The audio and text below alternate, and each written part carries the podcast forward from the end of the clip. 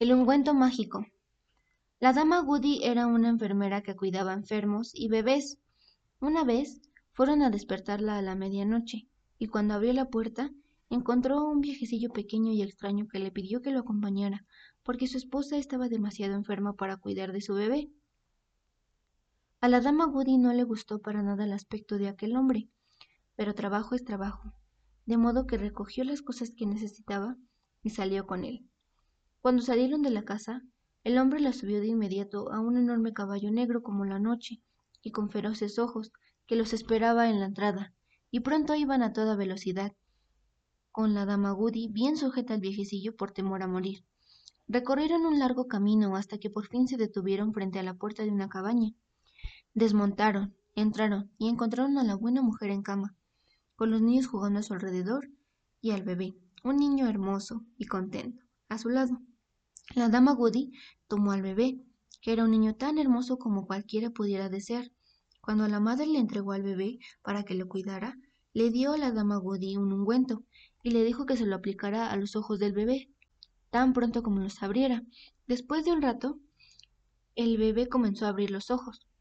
La dama Goody vio que tenían los ojos iguales a los de su padre, así que tomó la caja de ungüento y se lo aplicó a los dos párpados pero no pudo evitar preguntarse para qué sería, ya que nunca había visto que se hiciera nada semejante a un bebé. Se volvió para ver si los demás la estaban mirando, y cuando nadie la miraba, se puso un poco del ungüento en su párpado derecho. No bien lo hubo hecho. Todo pareció transformarse para ella.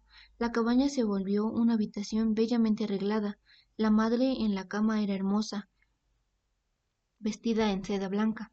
El pequeño bebé era más hermoso que nunca, y sus ropas estaban hechas de algún tipo de, gasa plateada. Sus pequeños hermanos y hermanas alrededor de la cama eran pequeños diablillos de narices chatas y orejas puntiagudas que se hacían gestos unos a otros y se arañaban las cabezas. De hecho, estaban haciendo todo tipo de diabluras, y la dama Goody supo que se había ido a meter a una casa de hadas. Pero no dijo nada a nadie, y tan pronto como la dama estuvo lo bastante bien para cuidar de su bebé, le pidió al viejo que la llevara de vuelta a casa. El hombre llevó a la puerta al caballo negro de los ojos de fuego, y se pusieron en camino, tan deprisa como antes, hasta que llegaron a la cabaña de la dama Goody, donde el extraño sujeto la hizo bajar del caballo. Le dio las gracias con amabilidad y le pagó más de lo que le había pagado por semejante servicio. Ahora bien, el el día siguiente era día de mercado, y como la dama Goody no había estado en casa, necesitaba varias cosas, por lo que fue a comprarlas al mercado, y mientras estaba de compras, ¿a quién creen que se encontró? Al hombrecillo extraño que le había llevado en el caballo negro. ¿Y qué creen que estaba haciendo? Pues iba de puesto en puesto, tomando cosas de cada uno, frutas de este, huevos de aquel, y así, sin que nadie pareciera darse cuenta.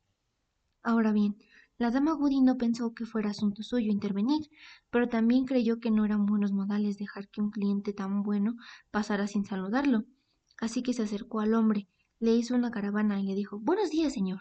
Espero que la señora y el pequeño estén muy bien. Pero no pudo terminar la frase porque el hombrecillo de aspecto extraño dio un salto hacia atrás sorprendido y exclamó ¿Qué? ¿Puedes verme hoy? ¿Verlo? Claro que sí, dijo ella. Tan claro como el sol del cielo. Y lo que es más, continuó ella. También veo que está ocupado.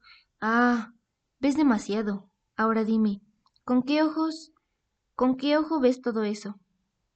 Con el derecho, respondió ella, muy satisfecha de sí misma por haberlo descubierto. El ungüento, el ungüento, exclamó el viejo duende y ladrón.